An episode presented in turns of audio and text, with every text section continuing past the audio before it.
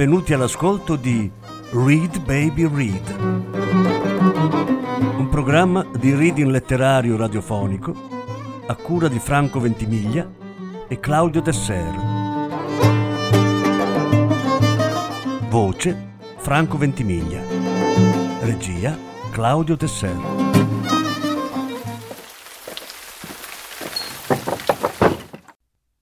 Francis Scott Fitzgerald Tre racconti. Settima parte. Mentre lei si preparava a colpire con il suo mesci, Dexter la studiò con attenzione. Portava un vestito a quadretti azzurro, profilato di pizzo bianco intorno al collo e alle spalle, che faceva risaltare l'abbronzatura. L'esagerazione, l'esilità che a undici anni avevano reso assurdi i suoi occhi passionali e la bocca all'ingiù, erano sparite. Era di una bellezza straordinaria. Le guance illuminate al centro, come in un dipinto, non erano di un rosso vivo, ma possedevano un colorito fugace e febbrile, così sfumato che pareva potesse ritrarsi e dissolversi da un momento all'altro. L'incarnato e i movimenti della bocca facevano pensare a un flusso continuo, a una vita intensa, a una vitalità passionale, ed erano compensati solo in parte dal triste sfarzo degli occhi. Colpì la palla con uno slancio impaziente e disinteressato, spedendola in una sabbiera all'altro capo del green. Con un rapido sorriso finto e un grazie non curante, proseguì verso la palla. Quella Judy Jones, commentò Mr. Edric al tee successivo, mentre aspettavano qualche istante che lei giocasse. Dovrebbero sculacciarla per sei mesi e poi darla in moglie a un capitano di cavalleria di quelli all'antica. Santo cielo, se è bella però, disse Mr. Samwood, che aveva appena superato la trentina. Bella, esclamò Mr. Edric sprezzante. Ha sempre l'aria di chi non si aspetta altro che di essere baciata. Posa quei suoi occhioni su ogni puledro in circolazione. Dubito che Mr. Edric alludesse all'istinto materno. Giocherebbe benino se ci mettesse un po' d'impegno, disse Mr. Sandwood. Non ha tecnica, disse solenne Mr. Edric. Ha un bel fisico, disse Mr. Sandwood.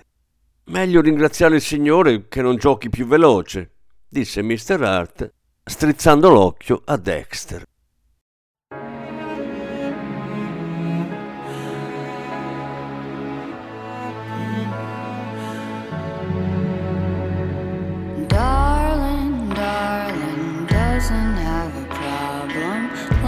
To herself cause her liquor's top shelf. It's alarming, honestly, how charming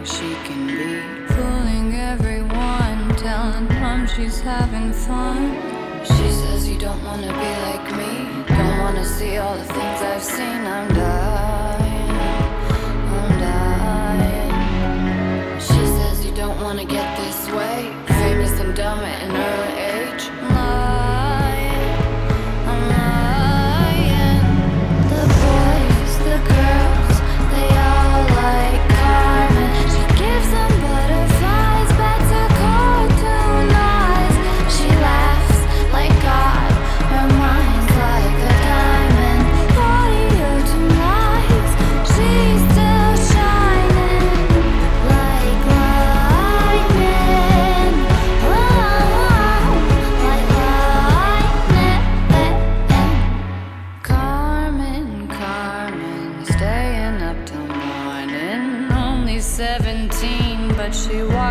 streets so mean. It's alarming, truly, how disarming you can be. Eating soft ice cream, Coney Island queen. She says you don't wanna be like me. Looking for fun, getting high for free. I'm dying, I'm dying. She says you don't wanna get this way. Street walk at night and a star by day. It's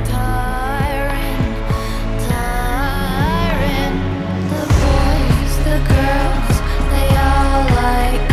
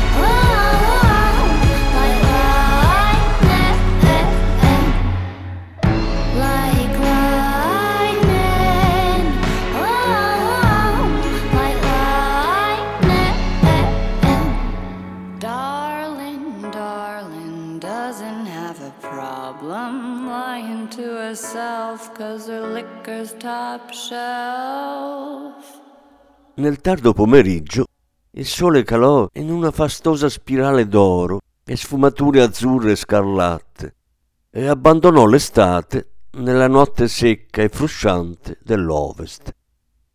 Dexter osservò ogni cosa dalla veranda del golf club. Osservò le onde accavallarsi al docile soffio del vento, la melassa d'argento alla luce della luna piena settembrina. Poi la luna avvicinò un dito alle labbra e il lago divenne una pozza d'acqua limpida, pallida e silenziosa. Dexter mise il costume e nuotò fino alla piattaforma più lontana, dove si sgranchì, tutto gocciolante, sul tappeto bagnato del trampolino. Un pesce guizzò e una stella brillò mentre le luci rifulgevano intorno al lago. Su una penisola buia un pianoforte suonava canzoni dell'estate passata e di quella ancora prima. Canzoni da La Geisha, il conte di Lussemburgo e il soldato di cioccolata. E poiché il suono del pianoforte, portato da una distesa d'acqua, gli era sempre parso bello, Dexter si stese per terra e ascoltò in silenzio. Solo cinque anni prima, quando Dexter era al secondo anno di college, quello stesso brano suonato ora dal pianoforte era allegro e nuovo. Una volta l'avevano suonato a un ballo quando lui non poteva permettersi il lusso di un ballo ed era rimasto fuori dalla palestra ad ascoltare. La melodia lo gettò in una sorta di estasi ed è alla luce di quell'estasi che giudicò ciò che gli stava accadendo ora. Era uno stato di intensa riconoscenza. Sentiva di essere per una volta in sintonia con la vita e di emanare una luminosità e un fulgore che mai avrebbero potuto ripetersi in futuro. All'improvviso una pallida sagoma allungata si staccò dall'oscurità di Shirley Island accompagnata dal rombo di un motoscafo da competizione. Il motoscafo, seguito da due bianche scie d'acqua, gli fu accanto in un attimo, annegando il caldo tintinio del pianoforte nel ronzio degli spruzzi. Puntellandosi sui gomiti, Dexter riuscì a distinguere una figura al volante, mentre due occhi scuri lo osservavano sopra la distesa d'acqua. Poi il motoscafo si portò al centro del lago e cominciò a girare in tondo, lasciandosi dietro anelli immensi quanto inutili di spruzzi. Con lo stesso movimento concentrico, uno degli anelli si ruppe, dirigendosi verso la piattaforma. Chi è là? gridò la donna, spegnendo il motore. Adesso era così vicina che Dexter riusciva a vederle il costume. Pareva un pagliaccetto rosa. Il muso del motoscafo urtò contro la piattaforma, che oscillò al punto da proiettare Dexter verso la donna. Con gradazioni diverse di interesse si riconobbero. Lei non è uno degli uomini che abbiamo superato questo pomeriggio? domandò. Era proprio lui. Beh, sa guidare un motoscafo? Perché se ne è capace vorrei fare surf. Mi chiamo Judy Jones. Gli concesse una smorfia assurda, o meglio abbozzò una smorfia. Eppure per quanto goffa non appariva grottesca, ma solo bella. E abito in una casa laggiù a Sherry Island, dove c'è un uomo che mi aspetta. Sono scappata lungo il pontile mentre lui arrivava alla porta, perché dice che sono la sua donna ideale. Un pesce guizzò e una stella brillò, mentre le luci rifulgevano intorno al lago. Dexter si sedette accanto a Judy Jones e lei gli spiegò come guidare il motoscafo. Poi si tuffò in acqua, nuotando con bracciate sinuose verso la tavola da surf. Osservarla era per gli occhi un grande piacere, come osservare il dondolio di un ramo al vento o il volo di un gabbiano. Le sue braccia, color noce, si muovevano sinuose tra le monotone increspature platino Prima immergeva il gomito, poi l'avambraccio spingeva all'indietro, scandito dallo scroscio d'acqua, per riemergere e affondare di nuovo aprendosi un varco. Si spostarono al centro del lago. Voltandosi, Dexter la vide inginocchiata sulla parte bassa della tavola, adesso impennata. Vada più veloce, gridò, più veloce che può. Obbedì, spingendo la leva fino in fondo. Spruzzi bianchi arrivarono a prua. Quando guardò di nuovo indietro, lei era in piedi sulla tavola, le braccia aperte, gli occhi alla luna. Fa un freddo cane, gli urlò. Come si chiama? Glielo disse. Beh, perché non viene a cena da me domani sera? Il suo cuore turbinò come il volano del motoscafo e per la seconda volta un noncurante capriccio di lei diede un nuovo corso alla sua vita.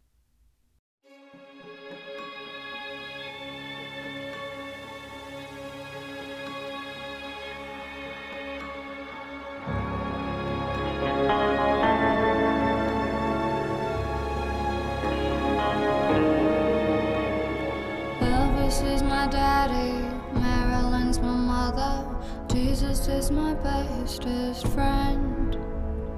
We don't need nobody, cause we got each other, or at least I pretend. We get down every Friday.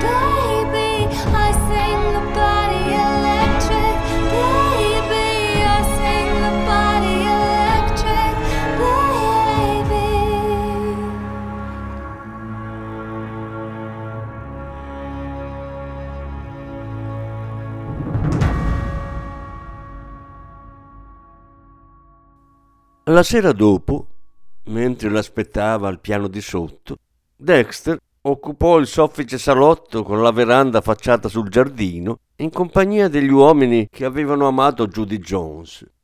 Conosceva quel tipo di uomini, li aveva visti nei suoi primi anni al college.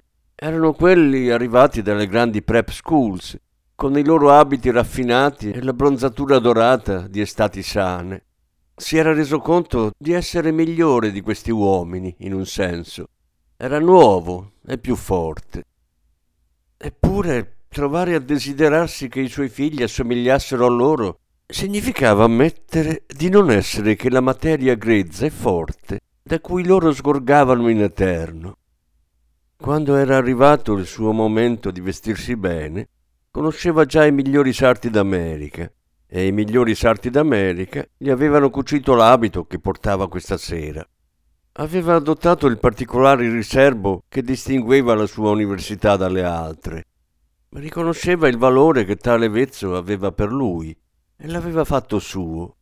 Sapeva che non preoccuparsi degli abiti o delle buone maniere esigeva più disinvoltura di quanta non ne richiedesse preoccuparsene. Ma la disinvoltura era per i suoi figli. Il cognome di sua madre era Krimlich. Era una boema, figlia di contadini, e si era espressa in un inglese stentato fino alla fine dei suoi giorni. Suo figlio doveva seguire il protocollo Qualche minuto dopo le sette, Judy Jones scese al piano di sotto. Portava un abito da pomeriggio di seta blu e per un attimo Dexter fu dispiaciuto nel non vederla indossare qualcosa di più ricercato. Questa sensazione si fece più insistente quando, dopo un rapido saluto, aperta la porta del retrocucina, lei disse forte Marta, puoi servire la cena. Si sarebbe aspettato una cena annunciata dal maggiordomo, magari preceduta da un cocktail. Poi scacciò questi pensieri quando, seduti su un divano, si guardarono negli occhi. Papà e mamma non ci saranno, disse pensierosa. Gli venne in mente l'ultima volta che aveva visto il padre di lei e fu sollevato di sapere che i genitori non sarebbero stati presenti. Avrebbero potuto chiedersi chi fosse era nato a Keeble, un paese del Minnesota 50 miglia più a nord, e diceva sempre di venire da Keeble e non da Black Bear. Era abbastanza rispettabile venire da un paese di campagna, a patto che non fosse malauguratamente nei paraggi e usato come poggiapiedi da laghi alla moda. Parlarono dell'università di Dexter, dove lei si era recata di frequente negli ultimi due anni e della vicina città da cui provenivano i finanziatori di Shirley Island, dove il giorno dopo lui sarebbe tornato alle sue fiorenti lavanderie. Durante la cena lei scivolò in una malinconia capricciosa che mise a disagio Dexter. Lo preoccupava ogni osservazione petulante pronunciata con quella voce roca. Lo turbava vedere che qualsiasi cosa la facesse sorridere, un suo gesto, un fegatino di pollo o niente in particolare. Il sorriso non nasceva dal buon umore, o almeno dal divertimento. Quando gli angoli scarlatti della bocca si curvavano all'ingiù, non era tanto in un sorriso, quanto in un invito a baciarla.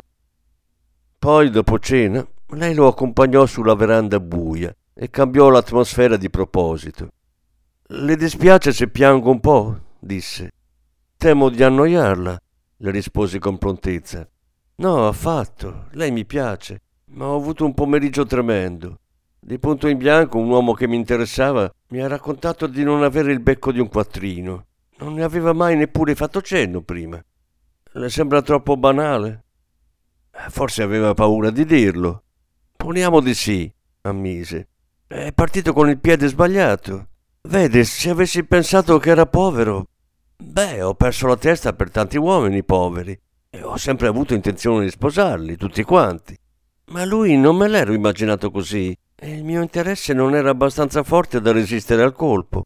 È come se una donna confessasse al suo promesso sposo di essere vedova. Lui potrebbe non avere nulla contro le vedove, ma... Partiamo con il piede giusto. Si interruppe d'un tratto. Lei chi è comunque? Per un attimo Dexter esitò, poi non sono nessuno, annunciò. La mia carriera è in mano al destino. È povero? No, disse con franchezza. Con ogni probabilità guadagno più di qualsiasi mio coetaneo del nord-ovest.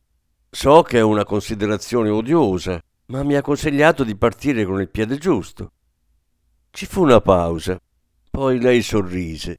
Gli angoli della bocca si curvarono e un dondolio quasi impercettibile la spinse verso di lui, facendole incontrare i suoi occhi.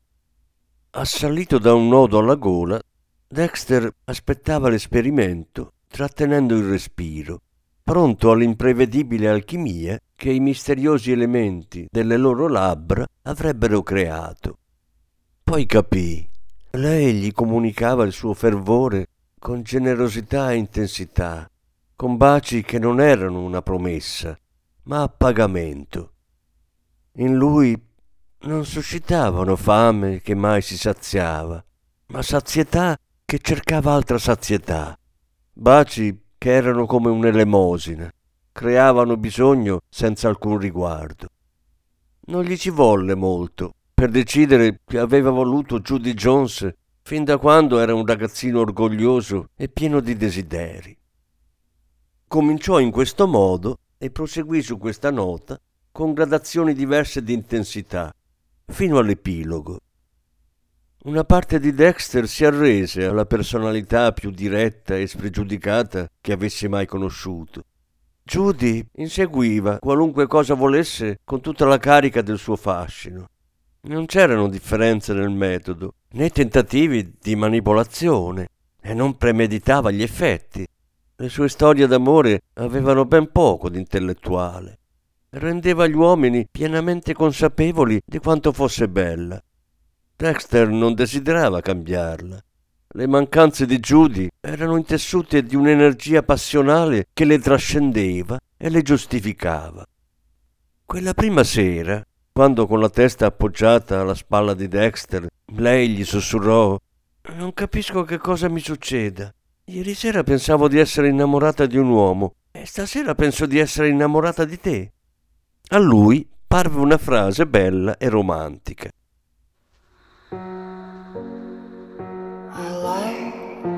Snake on your day. Do I